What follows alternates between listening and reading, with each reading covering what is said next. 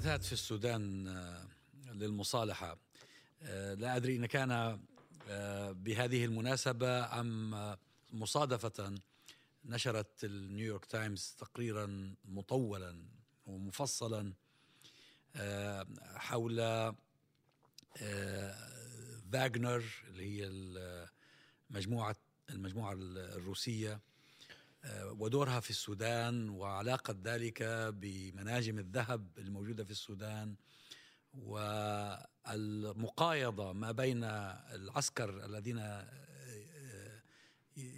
يحكمون السودان الآن والروس. آه، أمن هؤلاء وحمايتهم مقابل كميات الذهب التي تستخرج ويستفيد منها الروس تعزيز الوضع الاقتصادي في هذه الحرب في في أوكرانيا.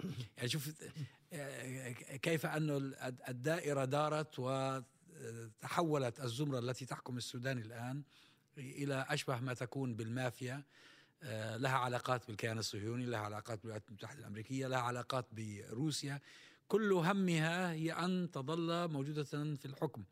والمذهل في هذا المقال أن هذا الأمر بدأ في عهد البشير. لأن البشير هو أول من عمل هذه المقايضة مع الروس. آه، لما بدأت آه، بدأ يشعر بأنه مهدد آه، أدخل فاغنر إلى البلاد وعمل اتفاقية غير معلنة مع الروس. ثم عندما أسقطوه ظل الروس موجودين وظلوا متنفذين. والسودان خسره العالم العربي. هذا يذكرني يا دكتور عزام ب في بداية القرن العشرين أو حتى في نهاية القرن التاسع عشر كان في هناك آه، البريطانيين أنشأوا شركة اللي هي شركة الهند الشرقية.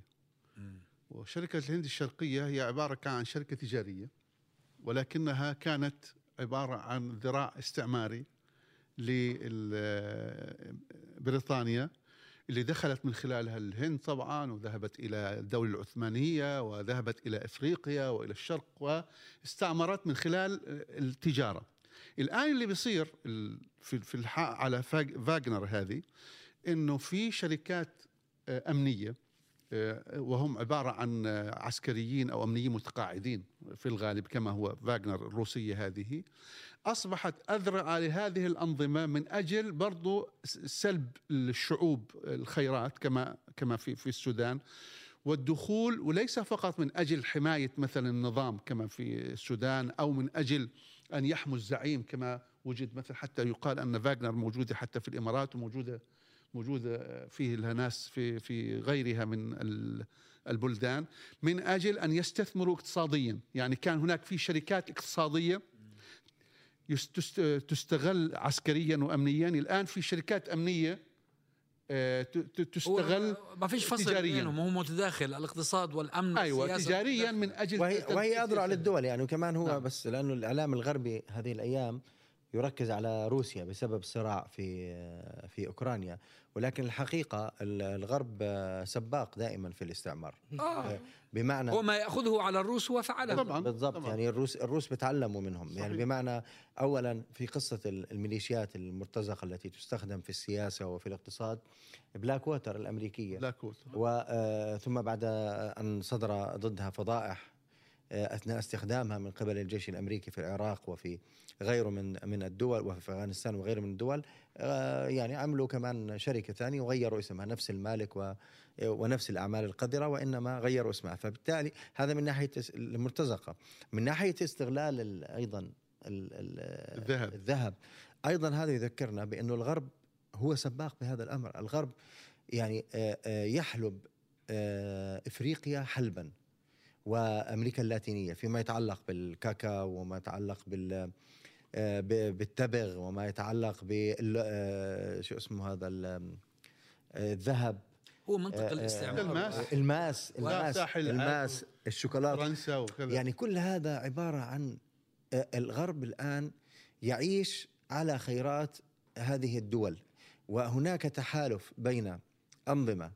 ليس فقط مستبدة ولكن فاسدة وعاجزة يعني لا تفهم صالح نفسها في في هذه الدول الفقيرة سواء كان دول عربية أو غيرها وبين المنظومة الغربية التي أصبح لديها قدرة على أن تمارس الاستعمار دون أن تصرف قرشا واحدا عسكريا أو تخسر جنديا بل واحداً. أنت التي ت... بل أنت الذي تصرف على الجندي الذي بالضبط بالضبط. نعم وجدناها نعطيك مثال بسيط لما احتلت آه، فرنسا. يعني المثال قريب جدا في 2013 دخولها مالي باسم حرب على الإرهاب. طبعا يجب دائما أن يكون هناك مبرر الحرب على الإرهاب.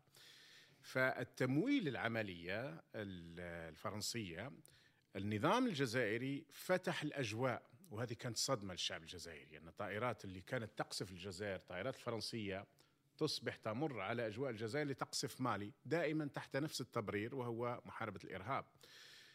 لكن اللي مول هي الإمارات والسعودية وأيضا الجزائر ب 100 مليون آه، يورو الإمارات ب 400 مليون يورو يومها والسعودية لست أدري بكم المبلغ. آه، اصبح التمويل من عندنا يعني لاستعمار أراضينا ولاضطهاد شعوبنا.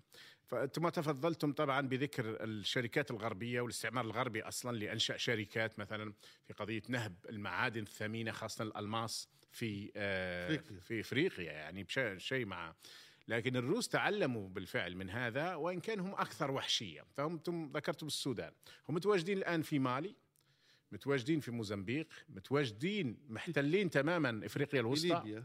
في ليبيا في غينيا بيساو في غينيا الأخرى. آه، وهو الحكم مقابل الألماس أو مقابل الذهب أي مقابل الثروات. إنت لاحظ أن هذه المناطق التي ذكرتها وغير هذه المناطق كل آه، كلها أصبحت نهبا إما لروسيا أو للقوى الغربية. والصين أيضا. لكن والصين يعني, بطريقة يعني ذكية كل. القوى إيه. القوى الكبرى في العالم نعم. آه، تستغل آه، اولا ضعف هذه الكيانات وعمالة من يقوم على إدارة شؤونها. ينشأ نوع من الإرهاب سواء مفبرك أو بالفعل نتيجة لما شعور بالظلم. بالظلم لأنه في أنواع ويصبح التبرير هو محاربة الإرهاب ولكن الحقيقة هي ليست محاربة الإرهاب هو القضاء على ثروات الشعوب. نهبها إضعاف البلدان إلى أقصى الحدود تجهيل الشعوب وفي النهاية تحدث مجازر وحمايه حرية. وحماية العصابات وحماية الحاكمة. الحاكم. لا تنسوا حماية الحاكم فاغنر الغريب انه إنهم بدأوا من لقاء آه، البشير مع بوتين في سوشي أي نعم وثم باعوا باعوا هذا صاحبهم البشير لصالح الجنرالات الذين انقلبوا على صديقهم صانعهم يعني. نعم. و- وبدأوا يضعون أيديهم بالذات مع محمد حمدان آه، حمدتي وهو الذي سخر قوة قوة التدخل السريع سواء في قضية الذهب أو حتى في قضايا اليورانيوم في آه، في دارفور. ومجازر دارفور اللي هو أشرف عليه وهو أشرف عليها. واللي بالمناسبة مسكوت عنه في في الجنائيات الدو في الجنائية الدولية فيما أعتقد يعني. نعم وهو هو المباشر لها. آه، أيضا قضية الدعم آه، حفتر بالقوات وبالرجال وبالسيارات وكذا كلها جا- يعني متصل الخط هذا ما بين آه، شرق الخرطوم شرق السودان وما بين آه، غرب السودان ودارفور إلى ليبيا كلها تحت أصابع هذه الش- الشركة التي حقيقة فكرة يعني بالنسبة للسياسي الداهية فكرة صحيحة وناجحة. يعني من الذي ناحيه لا- لا يحكم لا قيم ولا لا. قيم ولا شيء يعني أول شيء يعني. هناك بنادق مؤجرة. ت- توجهها حيثما شئت هناك أموال تأتي هناك ثروات يأخذها وعلى المستوى الرسمي هم ينفون وجودها آه. أصلا لا هناك جرائم حرب تقع من هذه الشركات ومن لا هؤلاء. المقاتلين وروسيا تقول أنا ما لي دخل في هذا ليس لي علاقة بها حتى هذه يا دكتور تلاحظ إنه هذه ال- الشركات أو هذه العصابات اذا جاز التسمية وليس الشركات هي آه، حتى في الدول التي موجودة فيها لا تخضع للقانون. يعني هذه قضية مهمة. يعني مثلا فاغنر في السودان لا تخضع للقانون السوداني. طبعا وليست آه، لا تخضع للقانون الروسي. ولذلك هي خارج كل قانون. يعني هي تتصرف واحيانا تقتل مش أحيانا بل هي تقتل كثيرا. وممكن إنها تسجن. وللأ- وفي هناك آه، الآن معلومات إنه هذه العصابات بدأت تتاجر حتى في ال في ال ال- القطع البشرية في في الأعضاء البشرية. يعني في ناس خطفوا في بعض الدول الإفريقية وبعض هذه الشركات الأمنية في ليبيا خاصة. آه، آه، آه، كانوا يستخدمون هؤلاء الشباب أو الأطفال من أجل مافيا. من أجل إنهم آه، يعطوهم لأغنياء مثلا الكبد أو الكلية أو ال- إلى آخره. قطع غيار. ال- الآن كل هذا ال- الجو ال- القاتم للأسف الشديد لا ننسى كذلك في لما نتحدث عن الغرب وعن روسيا لا ننسى الكيان الصهيوني.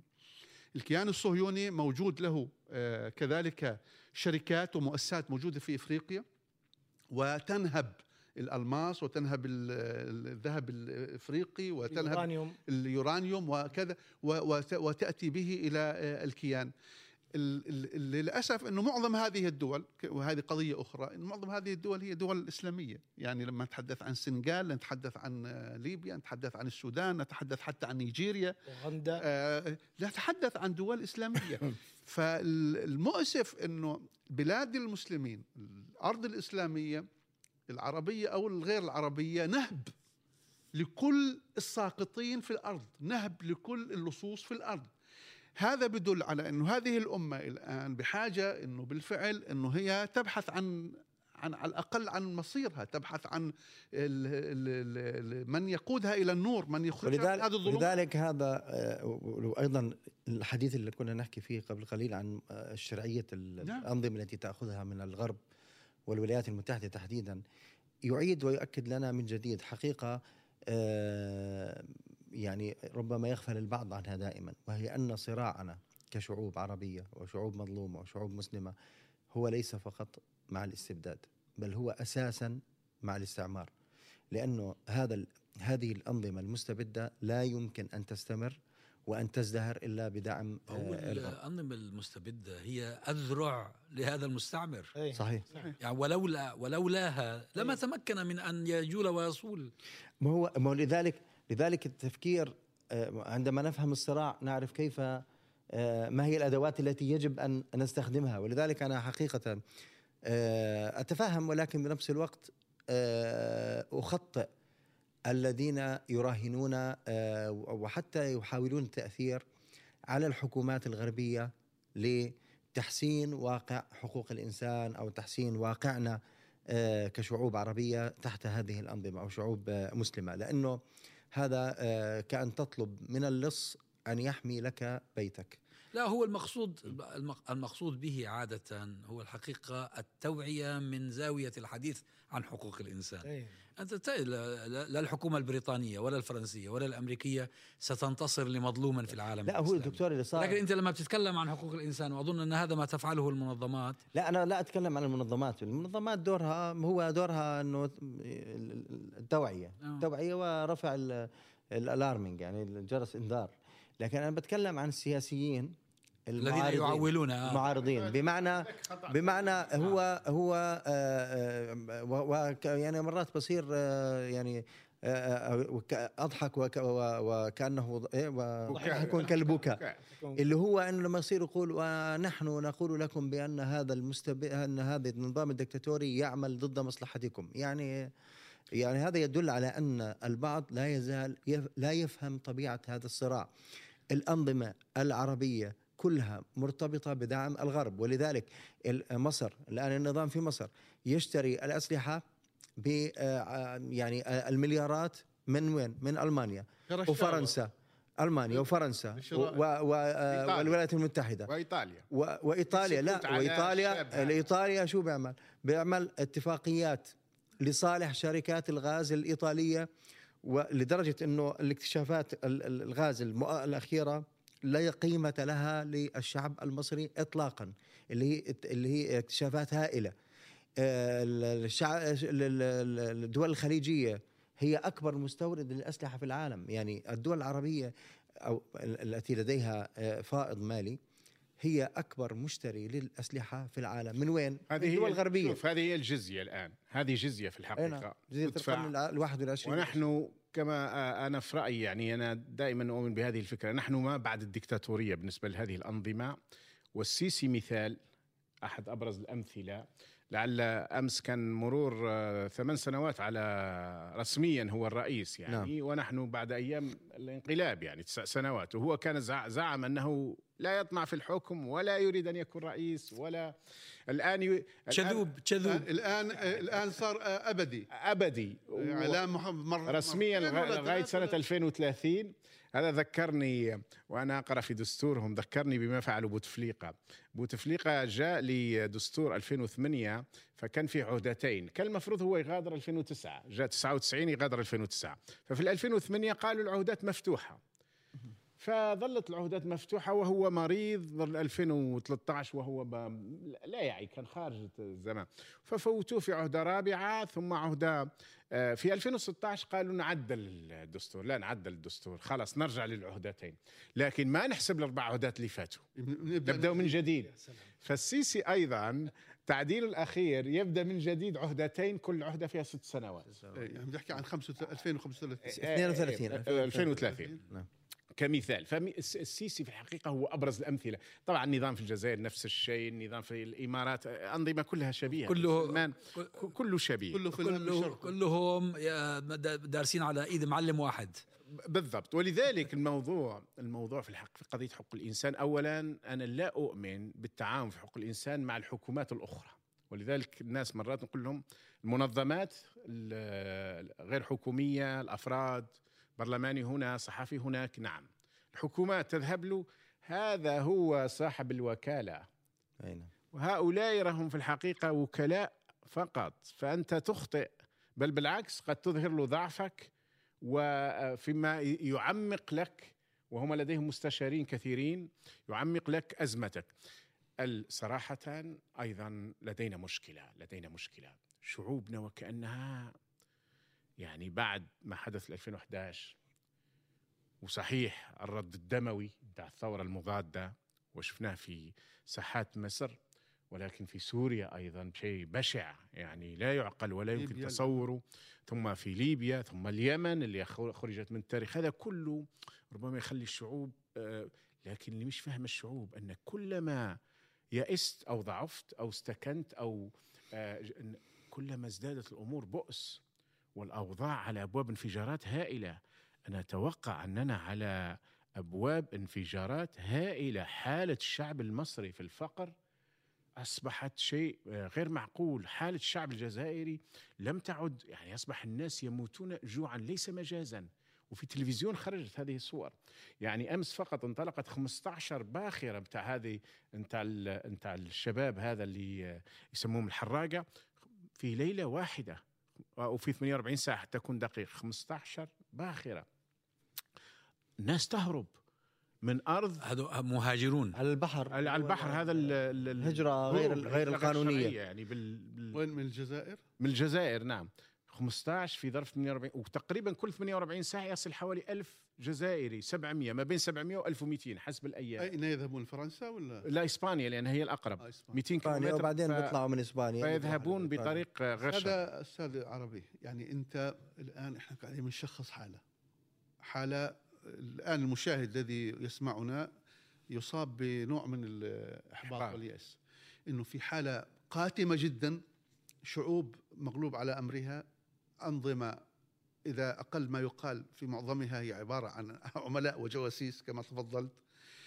الآن آم، السؤال اللي إحنا يجب إنه على الأقل حتى الناس ما تبقى في حالة القتامة هذه إنه ما هي ال- الطريقة هذه قوه التغيير في الشعوب.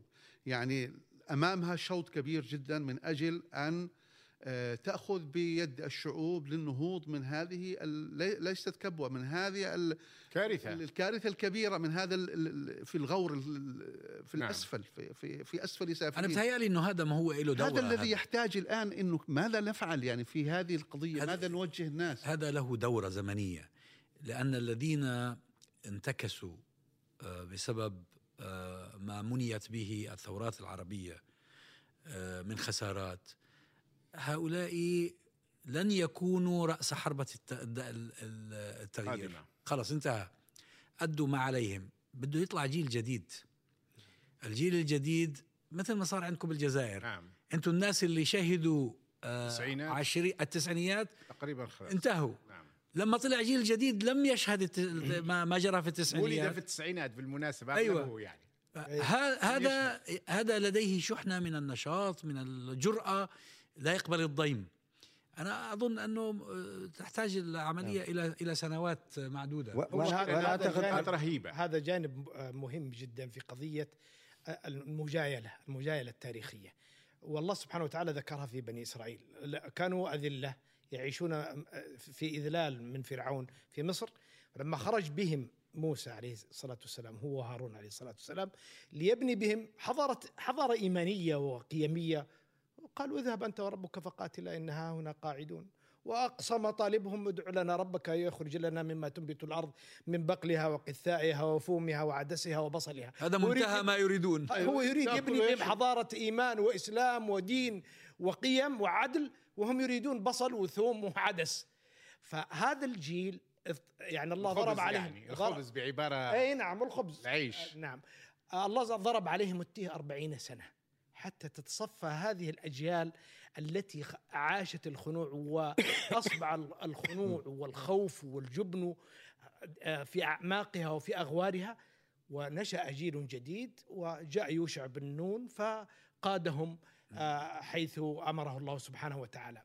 هذا جانب الجانب الثاني من الأمور الداعية للتفاؤل آه، الدكتور أبو أنس أن ال- الظلم والطغاة بأنفسهم هم يؤججون على أنفسهم بتصرفاتهم وأفعالهم وأعمالهم. فهم آه، بالدكتاتورية المطلقة بالقمع بالدولة الأمنقراطية بالأفاعيل الشنيعة التي يفعلونها بأخذ أموال الناس بالرهن سيادة البلدان إلى غير ذلك من الأمور. كل الناس تشاهد. فهذه توجد عند الناس مثل ما يوجد في البراكين الكامنة تحت طبقة الأرض. يوما ما لابد أن تنفجر. أنا أعتقد إنه في في نقطتين أساسيتين في هذا النقاش ال- المهم ولو إنه بدأناه من السودان والذهب وانتقل إلى قصة أخرى. ال ال يعني ليست بعيدة هي مرتبطة. صحيح, صحيح. النقطة الأولى آه، وهي أنه ال- ال- دور ال- الأجيال التي فات عليها الفوت ال- التي لن تكون هي قائدة ال- يعني المرا- الثورة في المراحل القادمة هي التوعية. التوعية بمعنى إضاءة ال ال ال الإضاءة على مواطن الخلل ومواطن الخطأ وأيضا الاستفادة من تجربتها آه، ولماذا فشلت؟ وأين نجحت؟ وكيف يمكن أن تستفيد الأجيال القادمة منها؟ وأنا بعتقد أنه هذا دور غاية في الأهمية. ال- ال- ال- من من يتكلمون في الإعلام أو يكتبون على ال social media ليس هم من يقودوا آه، ليس هم من يحركوا الثورات؟ الثورة تتحرك لوحدها. بمعنى في فعل وهناك رد فعل. آه، في جريمة وهناك آه، آه، رد أو أو عقاب لهذه الجريمة، الجريمة التي ترتكب الآن من قبل الأنظمة، فالخوف ليس على أن آه، آه، أن هناك آه، نوعا من الحراك سينطلق في يوم ما أو لا، هذا أنا أعتقد بأنه مؤكد وحتمي. آه، لا لا يستطيع أي شخص أن يحدد متى وكيف ولكنه حتمي بسبب ما يمارسه الأنظمة. هذه نقطة نقطة التوعية. آه، آه، النقطة الثانية هو أن صحيح أن ال- ال- الأجيال ال- ال- الجديدة آه، لا تمارس الآن فعلا ولكن مما نتابعه على الأقل على آه، مما يكتبوه النخبة. إحنا ليس لدينا مدارس آه، مراكز دراسات يعني مستقلة ولكن تستطيع أن تقرأ بالإعلام آه، تتابع ما يكتب على وسائل التواصل الاجتماعي لتعطيك انطباعا معينا. أنا أعتقد بأن الانطباع الذي يقول بأن الناس آه، غير غاضبين وغير مكترثين غير صحيح. بالعكس هناك أجيال اللي نشأت أو ولدت قبل الربيع العربي بقليل أو حتى في الربيع آه، يعني كان عمرهم مثلا عشر سنوات في في 2011 هم اليوم يقودون آه، معركة الوعي على وسائل التواصل الاجتماعي.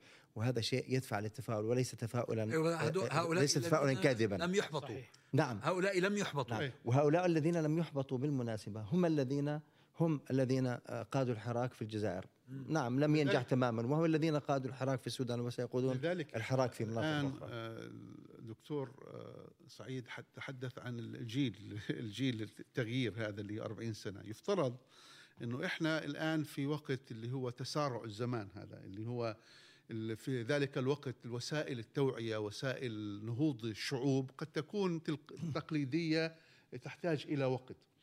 الآن أنت في في زمن آه، في تسارع في الأحداث وإحنا نشهد هذا التسارع. يعني الآن أصلا ما يحصل في العالم سواء كان على المستوى العالمي والتدافع هذا الموجود الآن في في في العالم هو أصلا آه، يسرع في في التوعية. يعني الحروب التي تحصل المجاعات الآن. الآن العالم يمر في أزمة ضخمة جدا سواء كان أزمة الكورونا التي حصلت أم أزمة الآن الحروب؟ الآن العالم على أبواب قد يكون مجاعة في كثير من البلاد. آه، قضية الاقتصاد قضية ال- التقدم التكنولوجي ال- الهائل الغير مسبوق في التاريخ. كل هذه العوامل أعتقد أنها عوامل إنضاج لهذه ال- الأجيال عوامل إنضاج للوعي لهذه الشعوب. وبالتالي آه، حسب تحليلي أنا وفهمي للتاريخ أنه قد لا نحتاج إلى ذلك الوقت الطويل الذي كانت تحتاجه الأجيال من حتى تنضج وحتى ت- تعي من أجل التغيير. أنا هي مش بس وعي ونضج للأجيال هم هما أمران معا حقيقه. آه، الوعي وتغير ميزان القوة. في موازين قوة آه، موجودة محليا واقليميا وعالميا. هذه عندما يأذن الله بالتغيير تتبدل صحيح يعني يحصل فيها نوع من وهذا اللي يتحدث عنه. الدكتور عزام أنه الآن التدافع الموجود العالمي يحدث الآن يحدث آه. آه. الآن يعني أنت تتحدث الآن أنه إذا بتنظر إلى العالم شوف قصة الأزمة الأوكرانية الآن هذه الأزمة الأوكرانية اللي أثرت ليس فقط على أوروبا وعلى تأثرت على كل العالم ال- ال- ما يحصل الآن من تدافع هذا اللي سماه القرآن حتى سماه اللي هو لولا دفع الله الناس بعضهم ببعض. هذا التدافع الموجود الآن هو مؤذن مؤذن بتغيير سواء كان على المستوى العالمي تغيير على المستوى الإقليمي تغير وتبدل في موضوع ال- التوازنات في قضية الأحلاف ولذلك هو ندعو إحنا كل الناس اللي في ناسنا في أمتنا إن هم يستغلوا مثل هذه الأمور ويستثمروا مثل هذه الظروف من أجل مزيد من الإنضاج مزيد من التوعية مزيد من الاستعداد من أجل التغيير وشوف. صراحة نحن نعيش ظرف استثنائي نعم. يعني لم يكن أحد يتوقع أن أوروبا تشهد هذه الحرب. وبهذه السرعة. إيه نعم. كل دراساتهم كل يعني هناك آلاف المراكز دراسات. كلها قالت أنها ستكون محدودة وأنه حتى بوتين كان ممكن يأخذ كيف في ثلاث أيام ويعدل كل شيء في أسبوع ويسيطر على أوكرانيا وخلاص. يخلوا له أوكرانيا وهم يأخذوا أشياء أخرى. لكن الأمور ما لم تمضي هكذا ومضت بطريق أصبح فيه الحديث عن حرب عالمية ثالثة وعن استخدام السلاح النووي أصبح وكان عن وتهديدات مجاعات عن مجاعات نقص طعام. وعن اتهامات لبوتين بأنه يجوع العالم وعن قطع للغاز وعن ارتفاع للأسعار هنا حتى في أوروبا. وفي دول أخرى الناس بدأت تع- تعيش. هذا لم يكن هذه هي في الحقيقة أنا أرى أنها فرصة استثنائية. لأن يحدث أن الاستقرار العالمي اضطرب فالاستقرار الإقليمي اللي كان مستفيد منه. وهذا الاستقرار. العالمي اللي كان يشرف عليه لم يعد مهم جدا بالنسبة يعني أهم شيء الآن